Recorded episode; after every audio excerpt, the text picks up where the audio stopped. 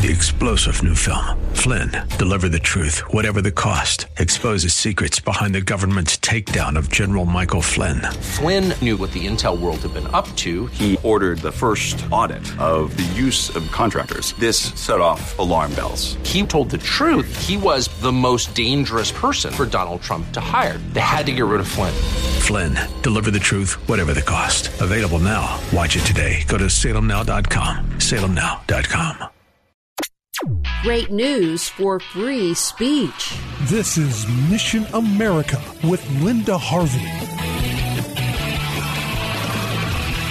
Here on Mission America Radio, we like to celebrate everyday heroes in our country because that's what our nation was founded on, and it's going to take the individual citizen taking a tough stand to stop the cancel culture. In our schools, it's going to take parents, students, and teachers, and that's the hero I'm highlighting today. Tanner Cross is a physical education teacher in an elementary school in Loudoun County, Virginia which is just east of Washington, D.C. He recently spoke to the school board expressing his disagreement with a policy that was being considered but had not yet passed the board. It was a proposal to require teachers to refer to students by their chosen pronouns, whether those correspond to their actual sex or not, and even if parents did not know about the child's request while at school. Tanner Cross stated his disagreement agreement with this and then also said this quote i love all of my students but i will never lie to them regardless of the consequences. I'm a teacher but i serve god first and i will not affirm that a biological boy can be a girl and vice versa because it's against my religion it's lying to a child it's abuse to a child and it's sinning against our god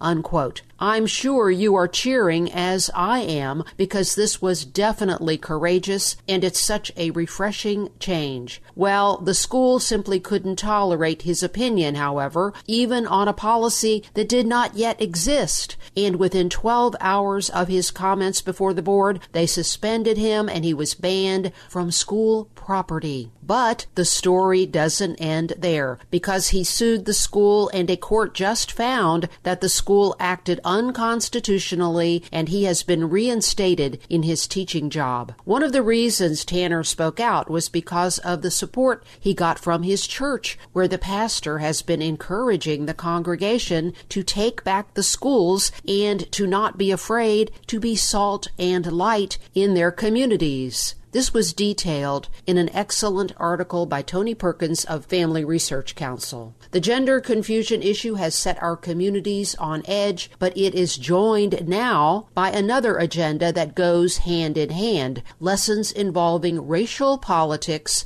that align with the Black Lives Matter movement. And many parents are speaking out and calling this what it is not true civil rights, but divisive anti American racist teaching. School boards are exploding over this. And I urge you to check out a fabulous new resource for Ohio parents. It's the website Protect Ohio Children. There's even a page with an indoctrination map showing where the current controversies are in Ohio schools. Is your school district on this map? Should it be? Go to protectohiochildren.com to find out more.